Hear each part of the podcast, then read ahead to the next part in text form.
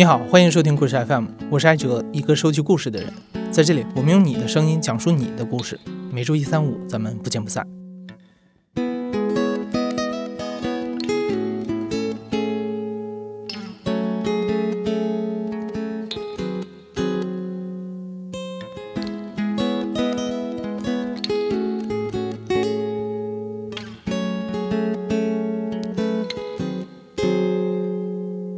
二零一七年，我们做了一期节目，解释为什么我们在盲道上看不到盲人。如果你对这个话题感兴趣啊，可以到故事 FM 的微信公众号后台回复关键词“盲道”这两个字来获得链接。这里我就不赘述了。在那期节目当中，我采访了中国一加一残障公益基金会的合伙人蔡聪。蔡聪语言犀利，说话特别有感染力，所以他也作为辩手登上过《奇葩说》。蔡聪和夫人肖佳都是盲人，当时他们的女儿刚出生没多久。在今天这期节目里啊，我们的制作人嘉文去到了蔡聪的家里去采访，但故事的主角不是蔡聪，而是他的夫人肖佳。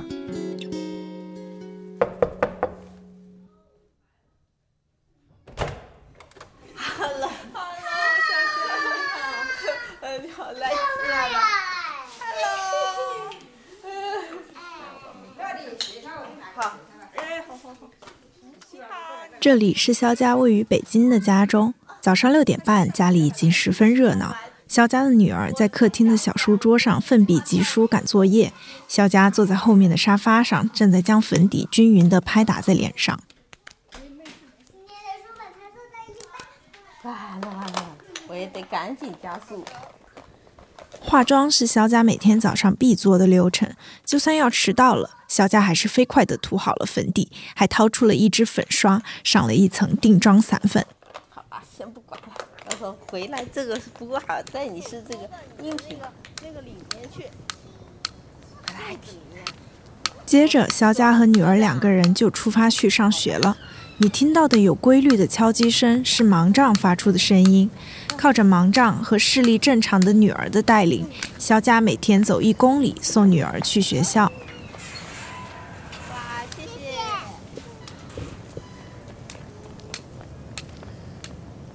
我们今天的讲述者肖佳是一位盲人，送女儿上下学对他来说是一场小型历险。他有时候会被树枝刮伤，有时候会在马路中央迷路，有时会收获陌生人的帮助。但肖佳每天都坚持送女儿上学，也一直都坚持走自己选择的路。肖佳自己开过按摩店，在二十出头的年纪，一个人背着双节棍到北京闯荡。后来还成为了中国首位盲人化妆师，再后来，在诸多反对声中，成为了一位妈妈。一位盲人女性想要过一个普通人的生活，会遭遇什么困难呢？当遭遇生命的限制的时候，她又靠什么去创造新的可能性呢？大家好，我是肖佳，我是在十四岁的时候就因为视网膜色素变性，然后失明的。其实吧，这个过程是比较漫长的。我大概在九岁的时候开始出现夜盲的情况，呃，比如说晚上走夜路的时候，哎，想啊，你不能踩到水里啊，然后我还是会继续踩水，然后他们就觉得我这个人不听话。其实我那个时候不知道，大家跟我看的是不一样的。大概从高中时候开始，我不仅是晚上看不见了。我就开始白天看不见，他刚开始会出现那种眼冒金星的雪花点，就是电视上那个雪花点，斑斑驳驳，然后发亮，然后那样子的一个点。后来这个东西呢就越来越大，直到它就像一门一样大这样子。然后我就从最后一排坐到第一排，后来就直接坐到那个老师边上的座位，都看不清黑板了，大概就那样子。我就觉得上学没希望了。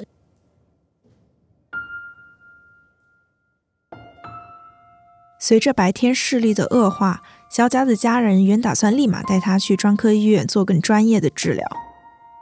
可一场意外让肖佳直到高中辍学才有机会到医院做检查。我其实，在去检查之前，我是写了日记的。然后边写那个日记，我还边哭。我说：“假如治好了的话，我就要去考中央美院。”治不好，我就去跳地铁。去广州中山眼科中心治疗的时候，就确诊了嘛。那个医生就跟我说，二十岁以后会看不见。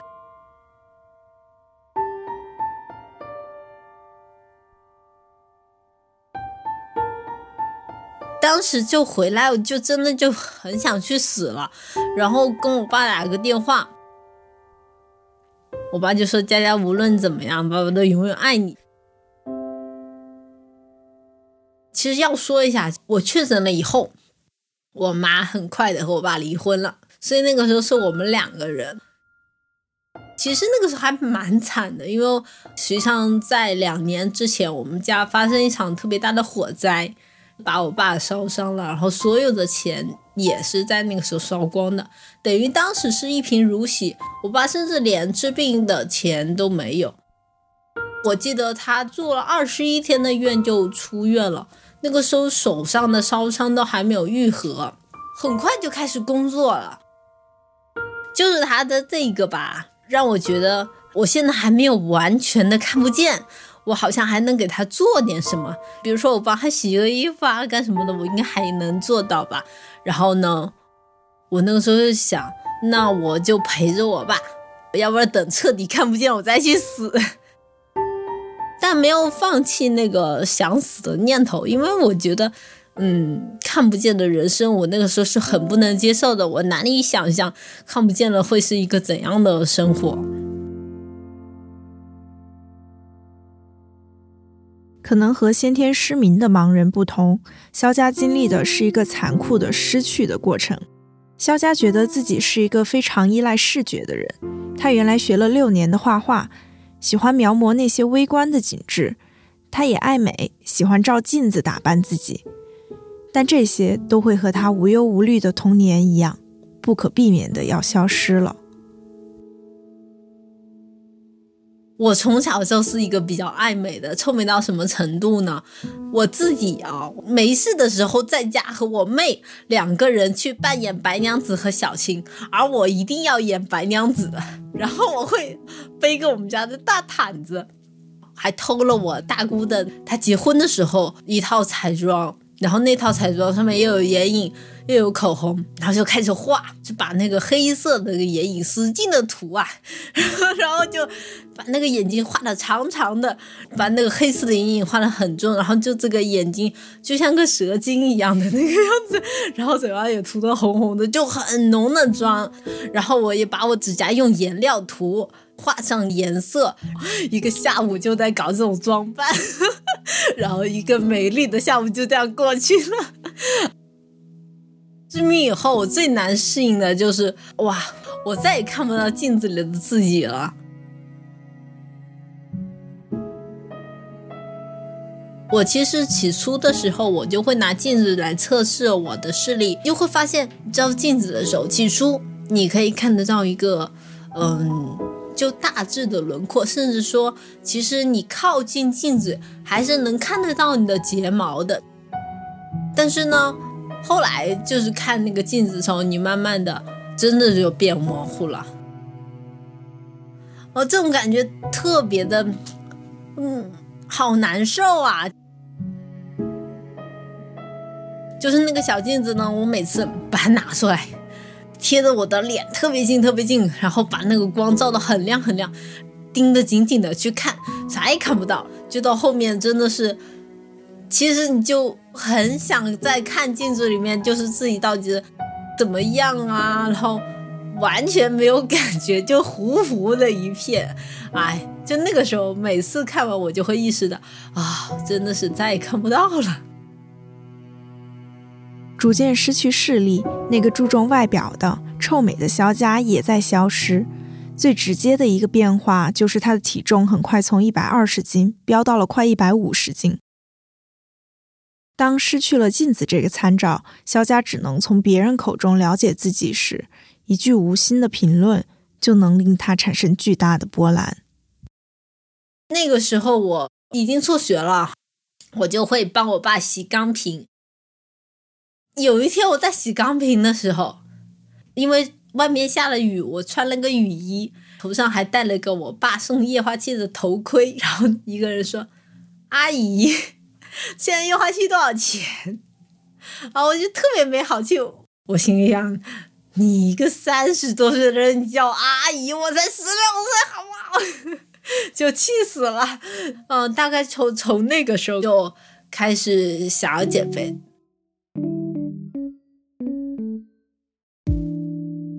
变化有多大？你去游泳的时候，居然会有人说：“哎，美女，呃，请你一起吃饭吧。”什么？第一次有人叫我美女，因为我从一百五十斤瘦到了九十斤。那个时候是我很有成就感的，那是我人生中第一次靠自己的坚持和意志完成的一件事情。我第一次觉得我哇。减肥这么难的事情我都做到了，我觉得坚持下来还是可以做到一些事情的嘛。然后我就开始去考什么跆拳道教练啊、健美操教练啊、瑜伽教练，这些证我都考了。就在那段时间，也是在那个时候，得益于互联网的发展，外部信息铺天盖地的向他涌来。十六岁的他第一次知道了身边还有很多像他一样的盲人，他们可以做到许多事儿。肖佳也开始尝试自己写小说，他的玄幻爱情小说还被贴吧置顶过，让当时的他开心了好一阵儿。渐渐的，肖佳不再想着要去自杀了，他对自己的人生有了更多的想象。在认识的盲人朋友的鼓励下，肖佳想去盲校继续完成自己的学业。可是这个时候，肖佳和他相依为命的爸爸。对于一位盲人女性到底该追求什么样的人生，产生了严重的分歧。啊，我记得我十六岁过生日的时候，我最伤心了。就是我一直认为我爸是特别理解我的，然后到十六岁生日的时候，依然是炸了一些我最爱吃的鸡腿，然后呢，一人一瓶啤酒。那天晚上吃饱喝足了，我爸跟我说：“哎呀，十六岁了。”爸爸的愿望呢，就是你到时候爸爸就去找一个，呃，农村的小伙子来当我们家的帮工，到时候你就看店，他就来送液化气，你就跟他结婚，然后爸爸把这些东西全部都给你，嗯，当包租婆多好多好，然后什么什么，哇，当时啊，我要崩溃了，我听到那种我特别难受。其实我还想做很多事情，你看我又写小说，然后我以后当个作家也不错。就是总之，我从来没有想过我要在这里一直待下去，然后就是找个人嫁了这么一回事儿。然后从此以后，我跟我爸就唉，天天吵架，三观不合，就经常是各种矛盾。然后当时就去上学，这个矛盾是最严重的，严重到什么程度呢？嗯，我大概有三天没有吃饭，有一个月的时间不跟我爸说话。可是以前我们俩是可以聊两三个小时的，就每天这样子。觉得是三天以后，我爸看不过去了。那天早上就买了个鸭腿，就丢给我，他也不说话。然后我一摸是个鸭腿，往地上一扔，我说：“好，你去上学。”然后当时哈，有人在我们家店里，他又补了一句，他说：“女孩子读这么多书干什么了？找个人嫁了不就好了吗？你看在家里有吃有喝有钱的有什么？上什么学了？”然后呢，我说：“你到底同不同意我去上学？”他说：“我同意。”然后那个时候我就好激动了，我自己在那个就找了就是江西的那个南昌盲校，那是最近的了，就去上学了。但我根本就不知道盲人。上的那个学是啥学？入学之后，肖佳发现盲校和他想象中的高中有很大差距。这里基本没有文化课，而且只有按摩专业。三年封闭式的盲校学习结束了以后，肖佳不希望回到老家，在爸爸的庇护下生活，按他安排的那样帮忙打理家里的液化气罐生意。肖佳留在了南昌找工作，希望能够证明自己虽然失明，但也可以自己赚钱养活自己。肖佳面试了一家瑜伽馆，但老板发现他看不见的时候，就立马拒绝了他。找工作四处碰壁，最终肖佳还是只能回到本行专业，在一家按摩店里面做按摩师。但他爸爸担心的事情发生了。我基本上遇到的每一个顾客都是比较色的，因为遇到这种情况太多了，我对按摩是有了比较大的恐惧，甚至让我觉得我听到叫我名字上钟，我都会很害怕，就不敢去上钟。那天晚上比较晚了，大概是快凌晨的时候，是我的点钟。那客人也不说话，然后就趴那，我就给他按。按了以后呢，他就说他喝酒了，他说可不可以给他按一下肚子？然后我就说那可以啊，他他就躺过来，我就给他按肚子。因为按肚子我们也是学过腹部按摩的，就是他有些什么消化不良啊，什么是可以治疗的嘛。然后呢，他就要给他按那个下面。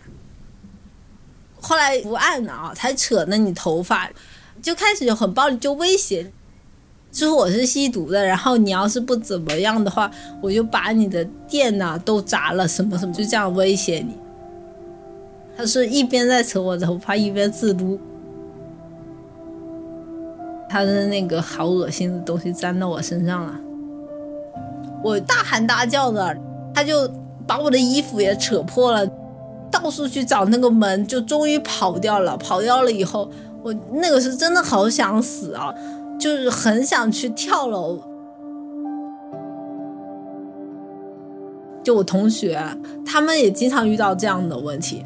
我就记得，我就跟我同事吐槽嘛，吐槽今天遇到的这些恶心的这些男客人，他们就讲他们自己的经历。另外一个大姐就说：“就是做咱们的行业就这个样子，你要是不能接受的话，你就不能在这个行业混了。”于是肖佳第二天就辞职了，他也找了其他工作，可没有人要他。肖佳第一次离家打拼的尝试，最后还是以失败告终了。于是他不得已回到了老家，在父亲的资助下开了一家按摩店。但他的按摩店不设隔间，是一个大通铺。肖佳希望这样能够尽量减少性骚扰的事情。按摩店就这样不咸不淡地经营着，仿佛没能突破老爸在十六岁时给肖家安排的生活，他有些不甘心。那时，肖佳会将自己的思考和烦恼都投稿给一本叫做《友人》的盲人杂志。和编辑的互动中，肖佳渐渐了解到杂志背后的盲人公益组织，他们突破了盲人只能做按摩的刻板印象。当时，这个公益组织在招速录员，肖佳心动了，想要去北京为他们工作。可就像当年去盲校一样，肖佳的家人很是担心。我觉得他们太酷了。那个时候我的感觉，我哪怕一毛钱不挣，我要跟这些盲人在一起，我的生活肯定都会不一样。什么全国各地到处出差呀，然后什么的，我觉得好有意思啊。但是我们家全家人，然后就一家人都围着我给我做思想工作，我就坐在中间，然后拼命的哭。然后他们就说：“你要到北京了，你知道吗？有人淹死在那个护城河里面。”你怎么死的都不知道？你要是出了什么事情，你看你眼睛又看不见，你又是个女孩子，出什么事情我们怎么管你啊？哭也哭了，然后骂就骂，我也说服不了他们，没有办法说服，就哎，太难说服了。反正我不说话，但是我买了火车票。其实特别搞笑，我来北京，我的拉杆箱里面拉了一个体重秤，然后背上背了个瑜伽垫。箱子里放了一根双节棍，这是我的最喜欢的家当。坐了十九个小时的火车，然后那是我第一次一个人拿着盲杖出门，就只能就没有办法选择，只能走盲道。您是什么时候就是学会用盲杖的？哇，都七八十，我我应该是。二十二十一吧，就算去上了盲校，也没学会用盲杖。这不是他们要教的必修课一类的吗？嗯，他会教，但是从来不让你出门儿。然后，而且我自己一个人走，居然会拿着双节棍，你知道吗？就是边舞边拿那个双节棍，就是让别人不撞着我，就这个样子。啊，好蠢！就这样，肖佳磕磕绊绊的第一次来到了北京，到了服务残障人士的公益组织工作。一次，肖佳在电视节目《公益中国》里出了个镜，他特地把视频发给了家里人，希望让他们知道自己过得还不错。但他收到的反馈却截然不同。为此，肖佳明白了一件事：他自己觉得自己过得好，或许还不够。在这样一个习惯了形象面子的世界里，让别人也知道看到你过得好，也是盲人需要面对的课题。我第一次上电视嘛，我觉得特别得意洋洋，然后把我的那个视频发群里面，我们家人就看了，然后我小姑说：“佳佳你怎么那么沧桑啊？你在北京混得不好吧？”然后那个时候我就开始觉得，哎呀，我明明很注意的，我洗了头，还抹了面霜，结果居然说我在北京混得不好。那个时候就觉得啊，他们个都化妆，然后就是我这个素面朝天，太糟糕了。就那个时候我就觉得，哇，要是有人能教我们化妆就好了。当时因为在公益组织的原因嘛，然后也会找一些那个视障人来化妆，就是教大家化妆。但是当时就是做的那个。效果特别的糟，就是一堆视障人坐在台下，然后台上的老师又蹦又跳的，然后呢，大家在下面什么感觉也没有。然后后来呢，就是老师给化妆，我很开心的就是我当模特，然后呢。整个化妆的过程没有任何的那个语言描述，然后就是不停的给你画，然后底下的那些人就更迷茫，傻不愣登的在下面，好无聊。然后我就问他，我说我可以，哎，你能告诉我你现在画的什么吗？他也觉得，哎，跟你一个盲人讲这个有什么，就浪费表情，他也不怎么愿意搭理我。结束的时候，他就说，哎，你化完妆以后像那个萧亚轩什么什么的。画完了以后，真的都不想洗脸，我也确实就没有洗脸，然后坚持了三天。我的感觉就是，我特别的希望，就是我自己可以每天自己把自己打扮的美美的，我不想这样就一次。而且当时有另外一个想法，就是如果有一天我自己学会了化妆，我一定会教会给更多的像我一样看不见的女孩子。教他们化妆，觉得这个对我们来说特别的重要，因为我很想，我觉得很希望能够靠自己让自己，嗯，感觉更好，而不是别人就是帮你画，他画成什么样就怎么样。觉得这是对我们自身的一种突破，因为我们突然意识到，除了残障以外，我们还是一个女人。后来我问那个老师，我说可不可以教我化妆？他拿了个眼影就靠近我的眼睛，然后就说你能看见这个眼影吗？哦，我说你的眼影在哪里？我看不见。然后他就说那可能我不能教你。我们就觉得哇，好糟糕，就什么也没有学会，然后就感觉像一次性的送温暖。于是肖佳自己决定要重新开始化妆，但上一次他称得上化妆还是小时候玩家家酒。况且这个时候，肖佳已经失明了，连镜子都看不清楚，要如何看到粉底有没有涂均匀，牙齿会不会沾上口红呢？肖佳要学化妆，这无疑是一段冒险，但他决定开始这场冒险。通过这样的方式，肖佳觉得自己对人生的掌握也会多一点。于是，他跟着网上的化妆教程，从零开始凭感觉化妆。但这个过程一开始并不那么顺利。比如说，我化妆刚开始化的时候，半会半不会，在脸上是浮粉了，一次性打太多了，然后就一脸的白点就出门了。还有一次是我画眼影，也是异想天开，就觉得蓝色的眼影要是画到眉骨上，是不是很魅惑呢？就很长，然后画完以后。我出门，我说妈，我出门了。然后婆婆拦住我说：“嘿，你撞到门上了吗？” 然后，然后就是看起来就像被那个弄到撞青了一样的。还有一次涂口红，涂了还特开心，涂了很多，结果全部挂在牙齿上了，变成了血盆大口。还是个老太太跟我说的，哎，小姑娘，你的这个嘴怎么那么吓人呢？所以呢，我不太在意别人的看法。也不一定我画的就那么好看，就也许我画的还更丑了。但是呢，我就高兴，我干这件事情的时候我就开心。然后你咋说，我反正无所谓。因为笑佳去哪里都会化妆，也引起了别人的注意。一位盲人图书馆的老师觉得这个姑娘好奇怪，她好臭美，但似乎又不得其法。于是这位老师帮她四处打听，终于肖佳找到了一位愿意教她化妆的专业化妆师。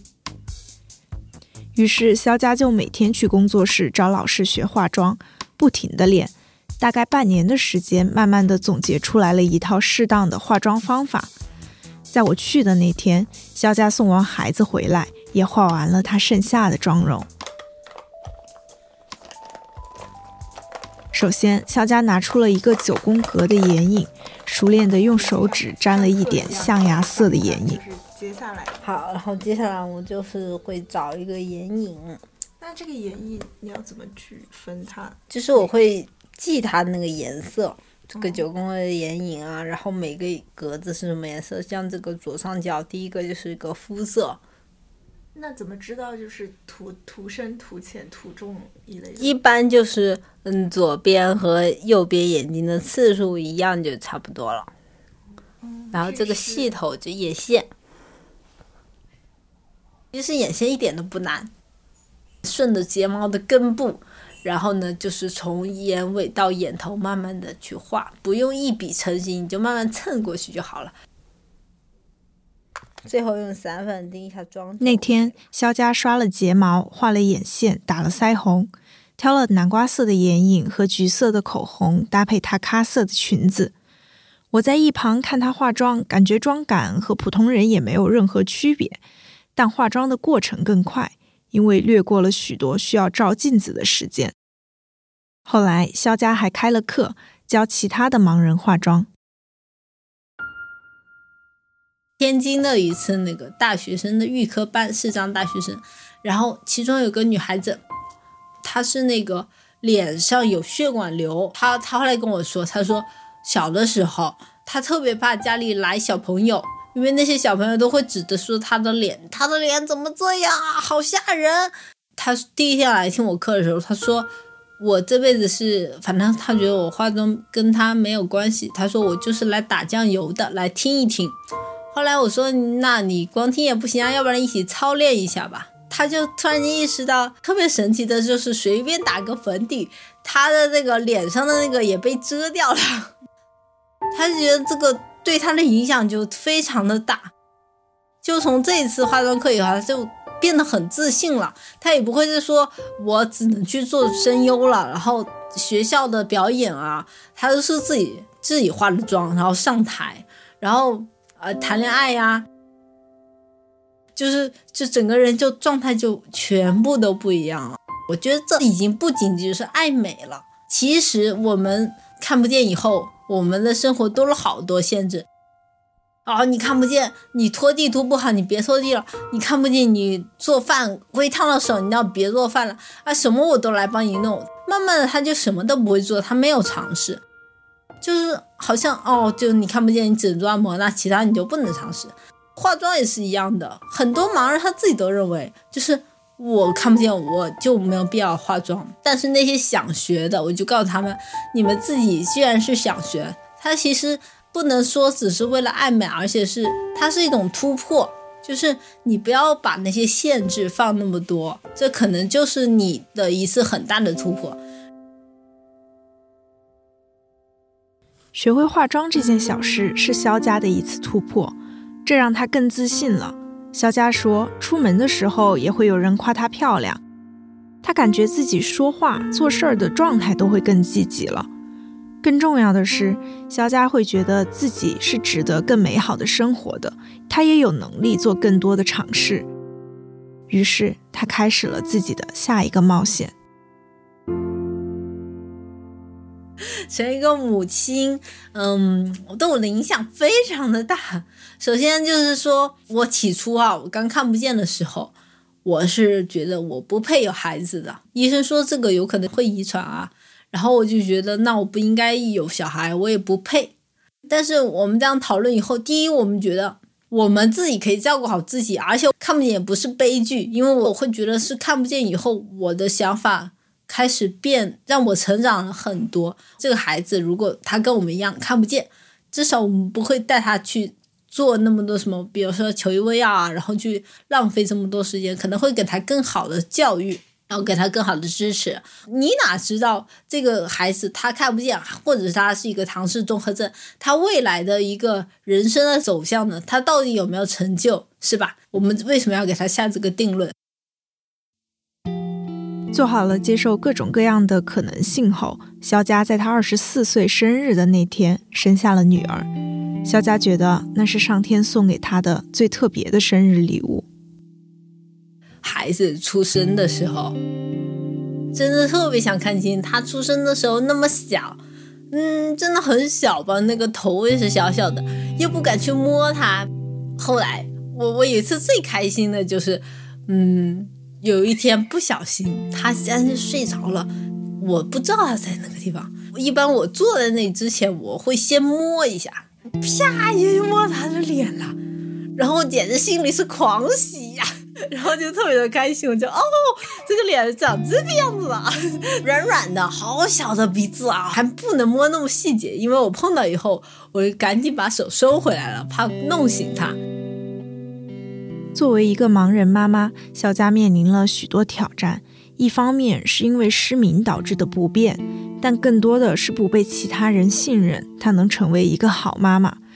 她常常想要履行一个做妈妈的责任，享受和孩子的亲密时光，可这种时候总遇到问题。可能跟所有的妈妈一样吧，就当时刚开始的时候都属于不知所措的。比如说，我怎么喂奶呀？因为我也找不到他的嘴在哪里，那我只能摸着他的嘴，然后听他哭的那个方向，感觉他哎嗷大哭的时候，我就使劲把它塞进去。反正前面的一段时间，就是在这个喂奶的成功和不成功之间，天天在周旋，我都要崩溃了。我就很想。我是特别的想做一个作为母亲能做的事情。就最小的时候，他还不会走路的时候，我就很想抱着他出门。但是因为看不见啊，他们都怕你把他摔了，然后就从来不让我抱他出门。但是我特别享受我可以带他出门的这一刻的感觉，我就很开心。所以现在呢，每天送他去上学啊，每天去接他，我就特别乐意。当我把蔡文熙地下生下来的那个时候，我当时脑子里就闪过两个字，就是责任。我突然间意识到，就是我必须，我必须给他最好的一切。我突然间会觉得，我我要我要做一些改变，然后我会想到，就是说他会不会觉得他自己有个盲人的妈妈？所以那个时候我就觉得，至少我得。我得看起来很好的那个状态，我就我得让他为我而感到骄傲，不是说谈到我妈是个盲人好像很糟糕一样的。嗯，好，那也给你。好的，啊，坐下啦。好，好乖，拜拜。老师好。好了，闪了。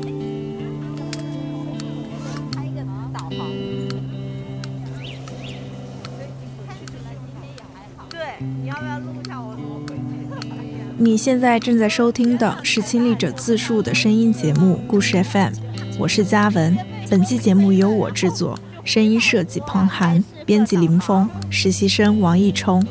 感谢你的收听，咱们下期再见。